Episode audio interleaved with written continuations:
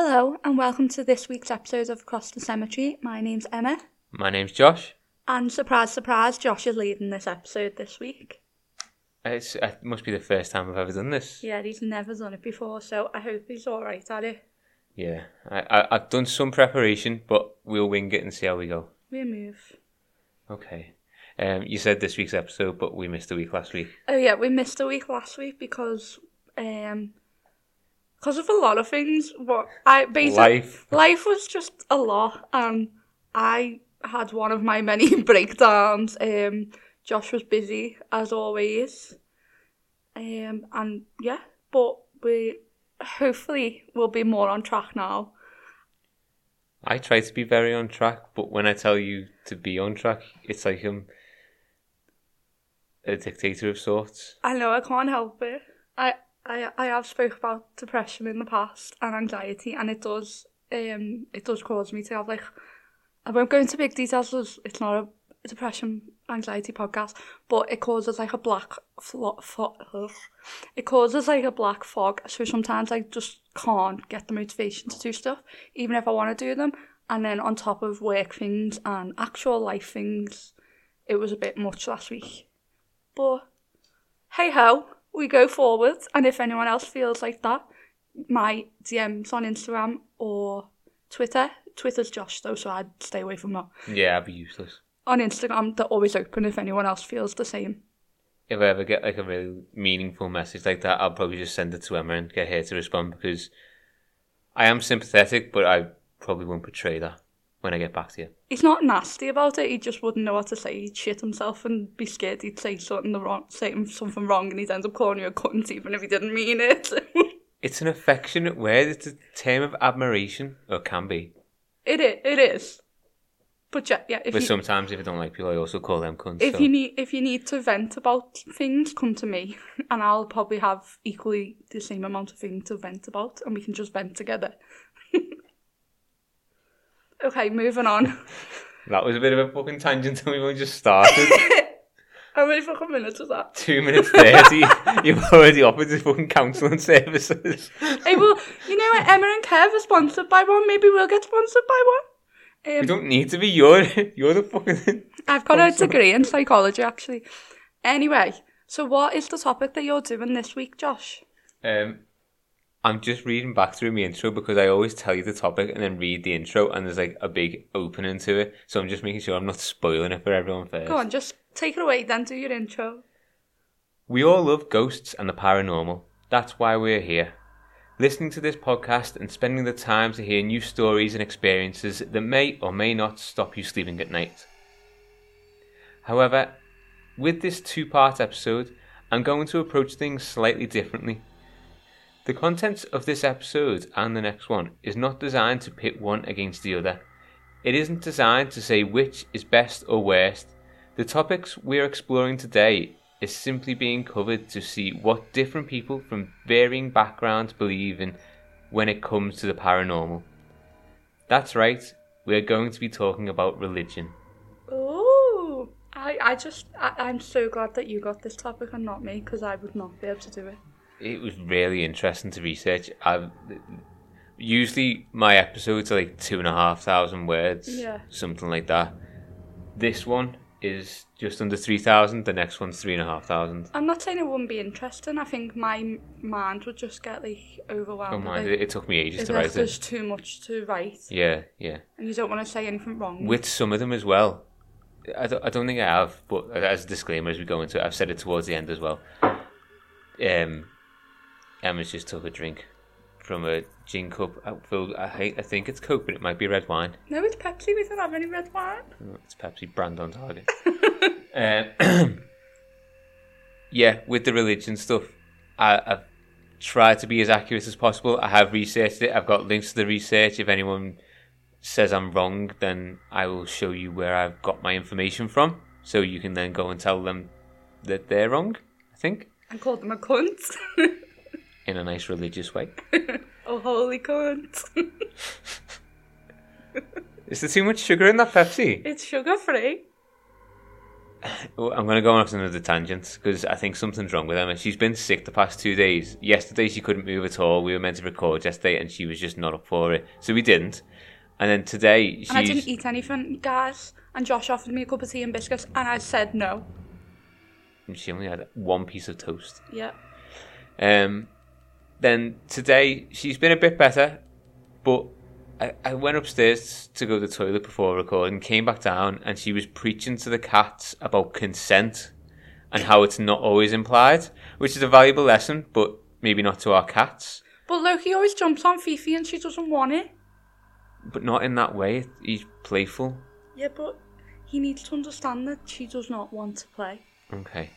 That's understandable. And also, another thing, I have red wine glasses. I wouldn't use a gin glass for red wine. I have red wine glasses, white wine glasses. Emma's got standards and is obviously very rich.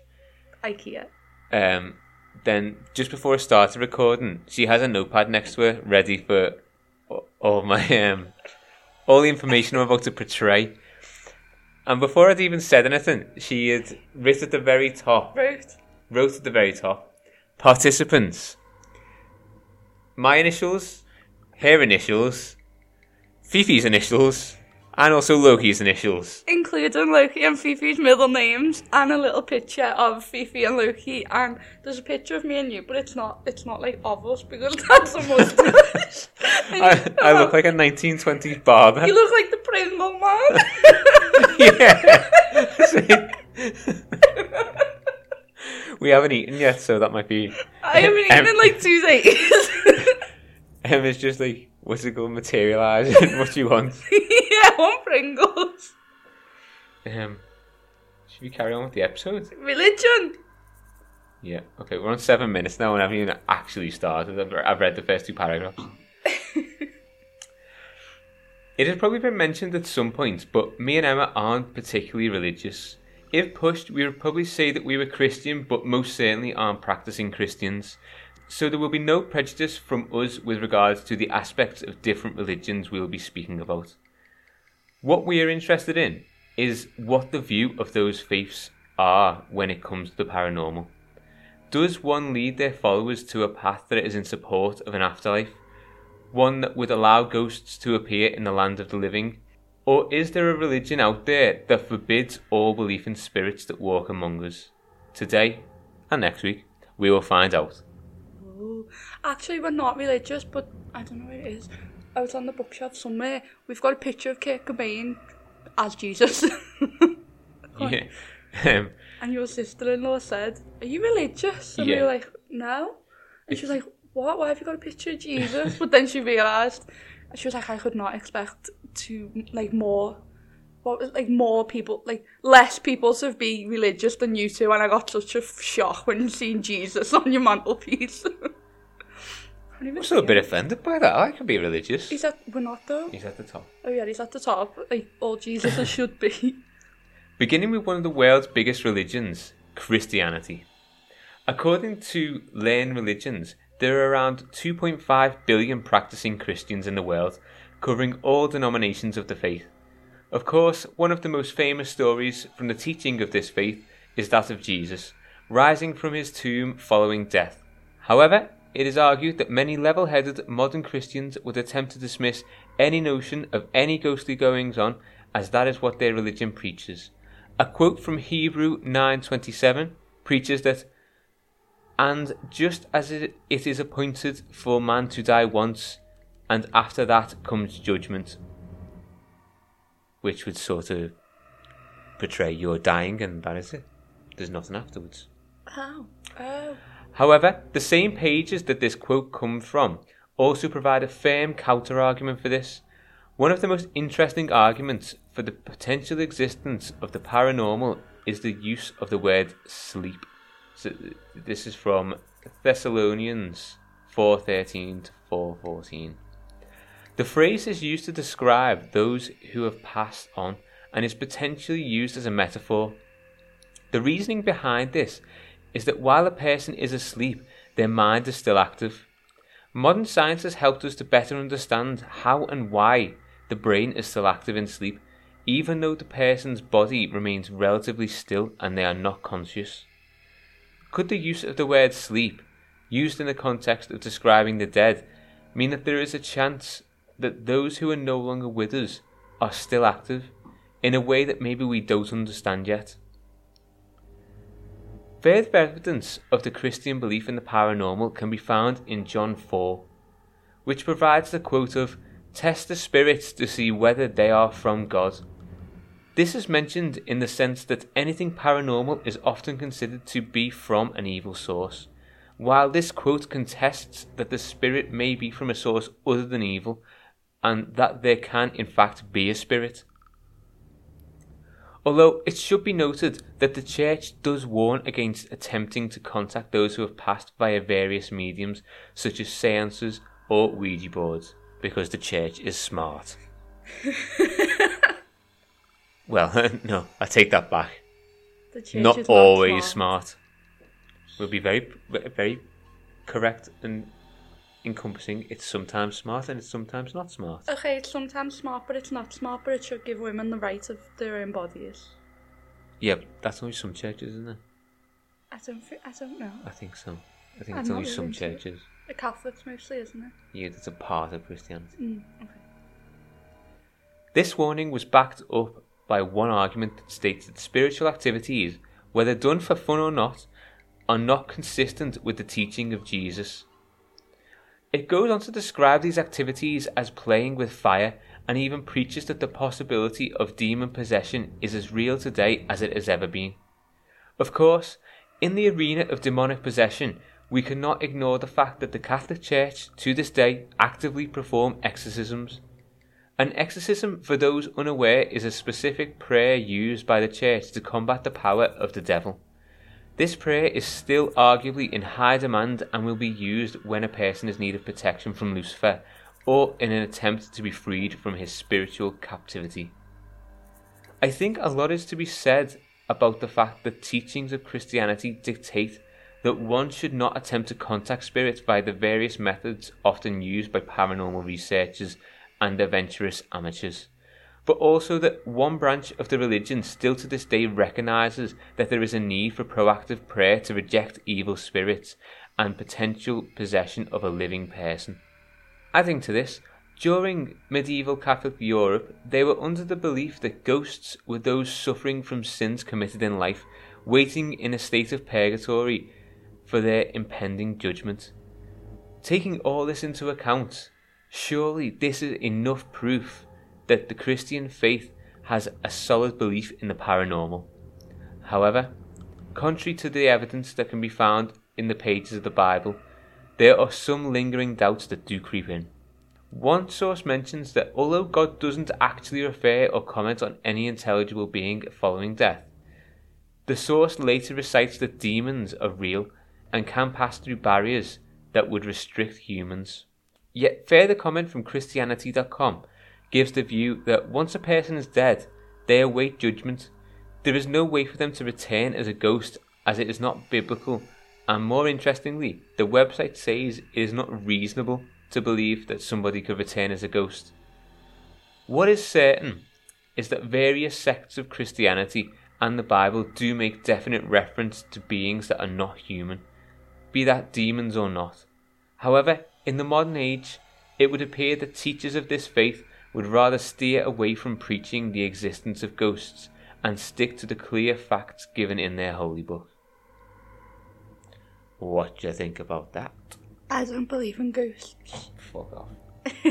I like that. I wrote it down. You know what you said about the sleep and the paranormal and your mind's still active? Yeah. When I went to see Julie Sapphire, yeah, the psychic, she said that that's when your family visit you, like your family from the other side, when you're in like REM, like rapid eye movement, is it? Mm. She said, because they don't want to visit you when you're alive, when you're wide awake, because you will be able to say that it definitely wasn't a dream. So they visit you when you think it may be a dream, just so you don't like rush to get to them, like you don't like try to kill yourself or tempt fate by passing, because you know there's another life because they're there. Yeah. And I liked to treat the spirits to see if they were from God, the John 4. I thought that was interesting because obviously if they're from God, they're like not angels, but they're obviously good. So that's mentioned like heaven and hell, didn't it? Yeah, it is. And I just thought that was interesting. Like obviously there's that was Ben like admitting that there is good and bad spirits. Mm-hmm. See, it's very contradictory, and I think this is something we'll discuss at the end of next week's episode. But to briefly touch on it, I think as we've moved forward in time, that's had a lot to do with religion's views on the paranormal and spirits and the afterworld and the afterlife. But we'll move on to the next one. Okay. Moving on to a smaller, more mysterious religion, we find ourselves looking at a belief system that blends from Roman Catholicism and the West African Vodun religion. We're of course looking at voodoo. Ooh. Voodoo is an Afro-Haitian religion that is practiced by an estimated 60 million people around the world. It is a product of those who were enslaved and transported to Saint Domingo, modern-day Haiti. Upon arrival to their new, unwanted life, those who were enslaved were baptized as Roman Catholics, as the practice of their traditional religious beliefs, Vodun, were viewed by the colonialists as a threat to their way of life. The slaves began to practice Vodun in secret, meeting under the cover of darkness and keeping their true religious beliefs as quiet as possible. Although the colonialists did eventually find out about the underground worshipping, and those captured were dealt a myriad of punishment ranging from imprisonment right through to the death penalty. In response to this, Vodun practitioners adopted parts of Catholicism, enough so to make sure that their capturers believed that they were only practicing the Roman Catholic faith. In fact, they were migrating the two faiths together to, on the face of it, seem that they were appeasing their oppressors, but in fact staying true to their Vodun roots. What was born was the religion of voodoo. This episode could not have been written without mentioning voodoo, as literally the primary goal of the religion is to sevi Loa, which I probably butchered, but it's SEVI, next word, LWA, or to serve the spirits. This belief system tells us that the unseen world is populated by spirits, mysteries, the invisibles, angels, and the spirits of ancestors and those who have recently departed this life. Voodoo religion worships one god, similar to Christianity, and this god is known as Bondye. However, there are Loa, LWA, which are supernatural spirits that were created by Bondye to aid their day-to-day tasks. It is debated that these spirits may be from varying origins. Some say that they may once have been human, while others believe they may have a more divine origin. The Loa spirits play a pivotal role in the voodoo religion, as worshippers do not pray to the Bondye directly. The Loa act as an intermediary for the humans to the spirit world. Interestingly, the manifestation of Loas can come around in the form of possession. If one were to be possessed by a Loa, it is deemed to be something of a privilege, as the human body being possessed will then be able to communicate with the divine, be healed of ailments, and guided to spirits of the higher power. Some of the identities of the Loa are known, and in order to call upon them, sacrifices have to be made. These sacrifices can take the form of animals, food, or drink, and can often be very specific depending on which spirit you're looking to call upon, because after all, we all have our favourite drinks, don't we? Espresso martini or red wine. Obviously. One of the most sinister Loa is Baron Samedi. This spirit is the head of death. It is said that his appearance is that which reflects traditional Haitian burial garments, head to toe in black, with a skeletal face for good measure. Samedi is renowned for his bad language and drinking. I'm starting to like him.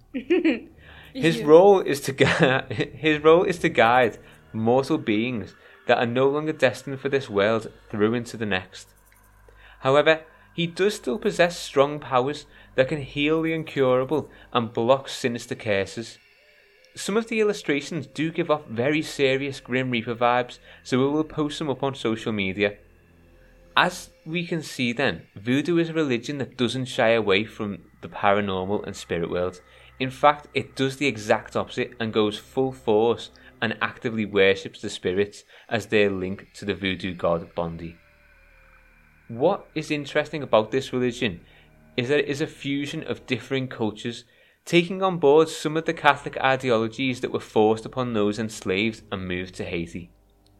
This may be interpreted as further evidence that within the Christian faith, there is elements of undeniable paranormal belief, as those who were introduced to the religion around 300 years ago have taken this on board from the forceful teachings and integrated it into their existing beliefs. Given that this was for survival means, there is still scope to believe a spiritual translation was drawn from the Christian side of voodoo. You know, when you said that the Loa, and they block like bad spirits and block. Well, Loa are spirits. That is like a spirit. I think that is the word for spirits. But you know, you said like some of them block something. Mm. I got like a picture of it, like Pokemon when they like block. Like when they block an attack or something. What? Okay.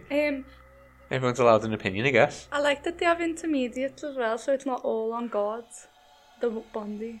Yeah, so even that Samedi, the one that's talking about the head of death, yeah, he's essentially an intermediary with God. Yeah. So there's the one true God, which is Bondye, and then from what I can make out, there's a whole plethora of different Loa. Well, you see on, I don't know them, but you see on like New Orleans programs, they have like little statues of various gods, don't they? Well, no, because there's only one god.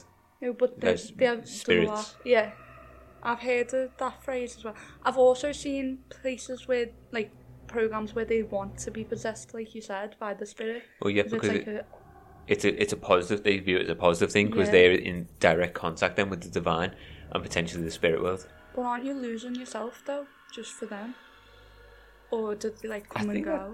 That'd be another debate in of itself, a whole possession debate. You did the episode on possession. Yeah, true. So that's a different type of possession though, isn't it? That's like a positive possession. But it might be a negative possession, depending on the spirit. Yeah, true.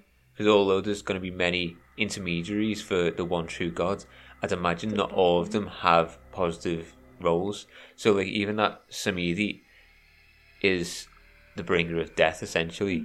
He does have a positive connotation in that he can heal incurable diseases and stuff like that. But on the other hand, there must be spirits out there that only want bad things. You probably, because you're more open to the good Loa coming to you, you probably invite bad ones. So you might think that it's a good one because you've your family and that are sacrificing all for him to get him to gain power, and then it could be a bad one. So potentially, what if you're trying to be possessed by one of the good spirits? Maybe what happens if a spirit intercepts? Yeah, like so a bad spirit sort of keeps an eye out for anyone who's trying to contact the divine or the spirit world, and then comes over and because like a portal is open or whatever. Yeah. So we move on to our next religion. Okay. With an estimated following of around 15 million people worldwide, which I do not believe for one fucking second. Oh. The Jewish religion, there must be more than 15 million Jewish people in the world. There's got to be. Yeah, there's got to be. Well, I have a link to that, and somebody who is much more angry than I am can go and write them a strongly worded email. Jewish, isn't that like one of the oldest religions as well? Yeah, and it must be more than 15. It's like one of the most common ones. Maybe there's 15 million in England. In England, yeah. Maybe there's England. 15... No, there won't be, because there's only 66 million people in England. Could be. I don't know. 68 million, I think. Could be. Maybe in America. In America, there'll probably be more. 15 million. Be more, probably. In America, it's only got a population of about 150 million. Oh, is it? Yeah. So 10% would be Jewish, yeah. That makes sense. So maybe that's true. But anyway, I think there's much more than 15 million worldwide. The source that I read said worldwide. Well, you're lying. What are we lying for? Why the fuck you lying? Anyway. Judaism. Go for it.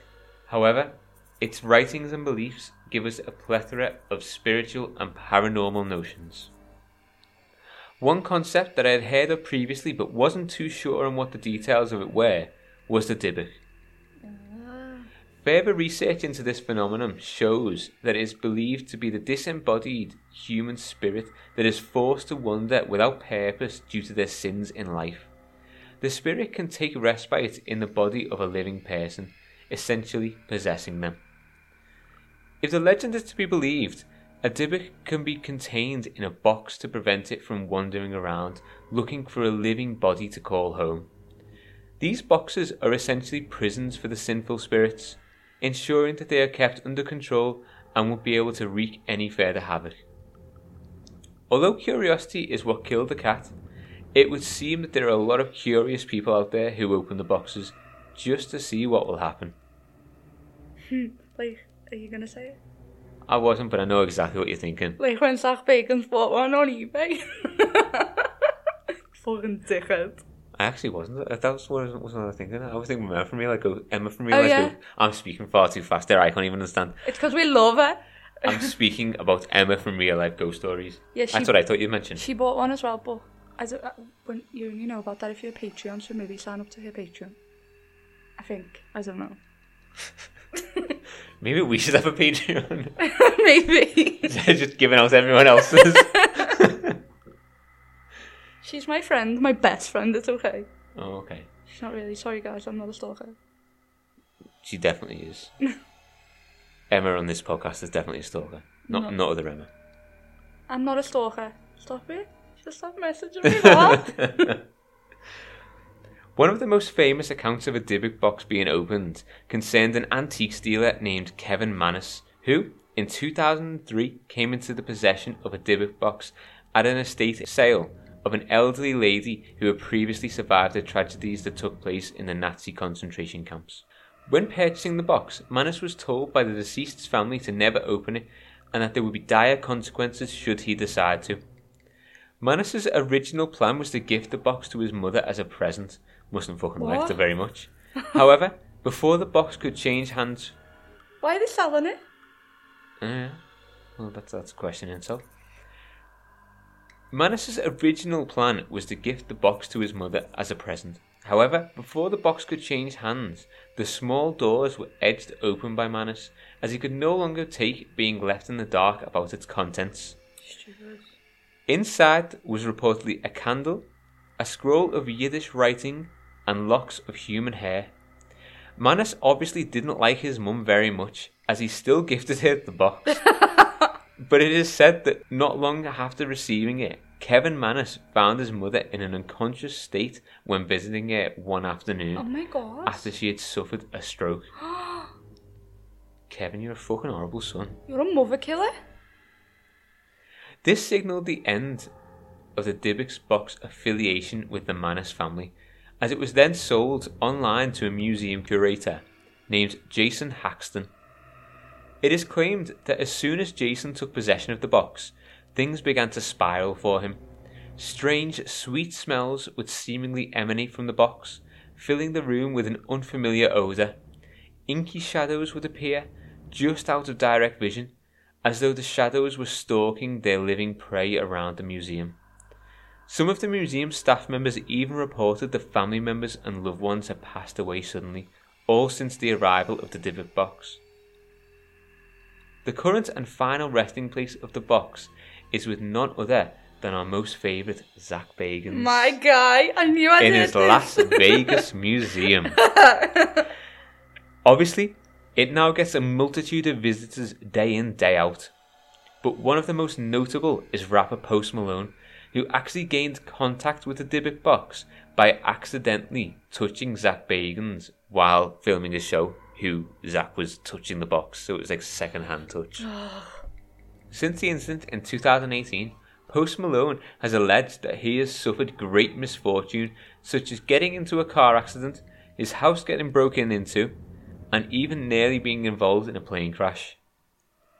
Should one be adventurous enough, there is a wide availability of these haunted boxes available on sites such as eBay, but something tells me that while there may be some real ones out there for sale, there is probably some fakes.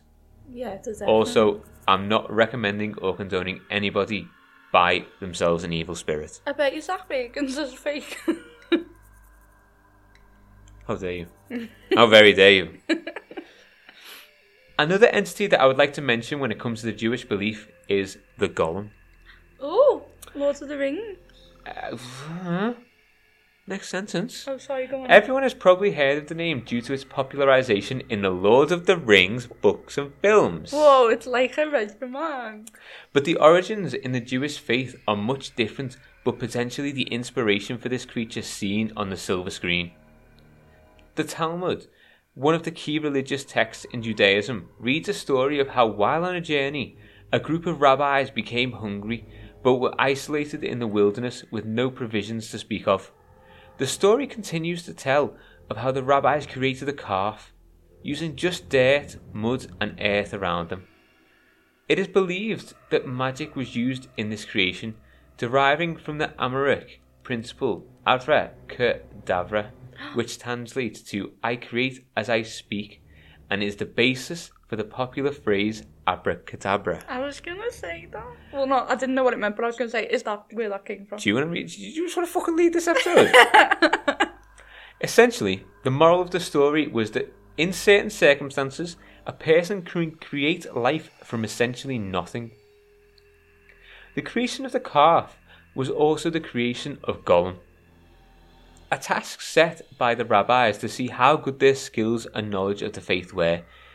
Following the successful creation of these creatures, they were treated as somewhat of a folklore hero, protecting Jewish communities from prejudice and hate. However, like all good tales, there is a twist.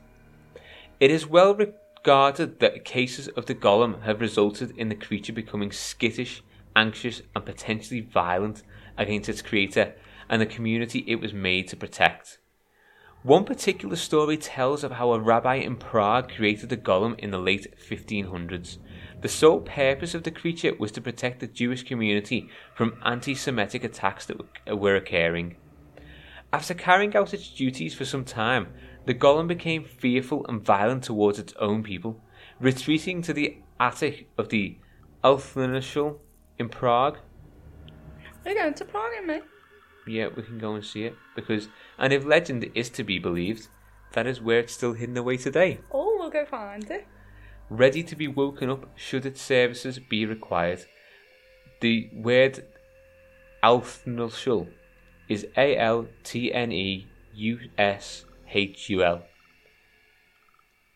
I'm pretty much sure, from where I read it from, the word actually means just like religious house or worship house or something like that. It's something like that.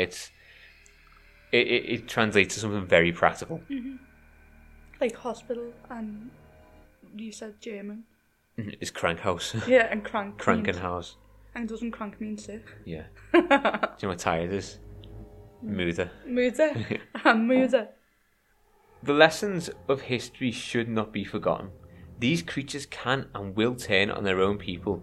So definitely only wake up a Golem if you absolutely have to. That is quite similar to Lord of the Rings, because they're on like an adventure, aren't they? And then he starts going mad. Golem. Yeah, because there's a... Yeah, it's a good metaphor, actually, because he is there to sort of guide and protect. Yeah. But... And he starts turning, doesn't he? Because of the ring. Yeah, so... Yeah, it's a good metaphor. That's potentially where it comes from. Yeah. Lord of the Rings comes from Judaism. No, not the whole thing. I mean, like, just Golem. Yeah, maybe this is the parts, but... No, I'm just saying, we're not saying that Judaism's got the Lord of the Rings. Well, it's well renowned in a book that was written in, like, the early 1900s or 1800s. Started this age-old, probably one of the oldest religions on earth. And that brings us to the end of part one. Make sure you join us on next week's episode, where we'll be discussing the ghostly beliefs of more religions, as well as going over some of the interesting discussion points and arguments that have been raised surrounding religion and the paranormal. As always, if you have any thoughts on today's episode or would like to send us your experience, you can contact us at acrossthecemetery@gmail.com. We're on social media, which Emma will reel off to you now. on Instagram at Across the Cemetery, TikTok and Twitter AX the Cemetery, and that's all we have for social media wise, isn't it? Yes. Yeah. We're not on LinkedIn because we're not dickheads. I'm on LinkedIn. So am I, personally. I hate LinkedIn, you know. Yeah, it's like... Should we have a tangent? We're on 40 minutes, we can have a tangent. Yeah, it's like just knobheads, like just going on about work and, oh my God, kiss my arse. My nose is this brown today. I shared something, because I was on the company website the other day and I shared it. Fucking whip this shit off your nose. No, I don't really like LinkedIn. It's a bit shit. Same. Facebook, I don't use it anymore. I'm like a higher power to social media now. He's just so original. What happened is he got a new phone and he doesn't know his Facebook password, so he hasn't got onto it. And I'm too lazy to reset it. So, but life has been better since not using it. But I'm on it for like a lot of groups. Yeah, so if I need anything on Facebook, I ask Emma to check for me. And he took his birthday off when he had his password because he didn't want people to say happy birthday to him. Yeah, I can't even defend that because it's true. So I just didn't want people to talk to me. So that's why we don't have Facebook, guys. We do have LinkedIn each personally, but we don't have it. I think I updated it when I was 13. You wouldn't have had it when you were 13. What else don't we have? We don't have Pinterest. We have a YouTube. That's AX the Cemetery. Oh yeah, we have YouTube. Do we not have Pinterest? You signed up to Pinterest and I've got like loads of fucking emails off it. No, that's just me from health decor. Well, can you keep the podcast email for podcast related things and not the fucking decoration of this house, please? Will we make the podcast in the house? Well, that may be so. They can't see it. They might be. Yeah, maybe one day. Not at the minute because we have a ghetto little recording studio. It's the microphones. You know, we have like a box. Really nice studio. I'm going to keep this just to say that's where we started. Yeah. Dre started here. We started in the side of a fucking, what is it? Muscle Foods fucking box that our meat came in once. And it's got like, what is this, foam? No, that's legitimate, like, sound deadening, yeah. It's cable tied to the box. Yeah, it's cable tied and sellotape to the box, but that's who cares? So yeah, one day we'll have, we won't have a jog, radio station, whatever. Maybe we will have a radio station one day and I'll just play all Taylor Swift all day, every day. I think you owe Taylor Swift £5 now for saying her name. Probably. But then that would mean she'd have to speak to me to send me a cease and desist. Cease and desist? Mm. Cease and desist. That one. Okay. There's a tangent. This was 3 religions, 3 paranormal aspects. You have to listen to the next episode to hear 4 more religions, I believe, and also some discussion points. So next week's episode will probably be quite a long one. And Josh doesn't like people saying happy birthday to him. Nope. See you next week. Bye. Bye.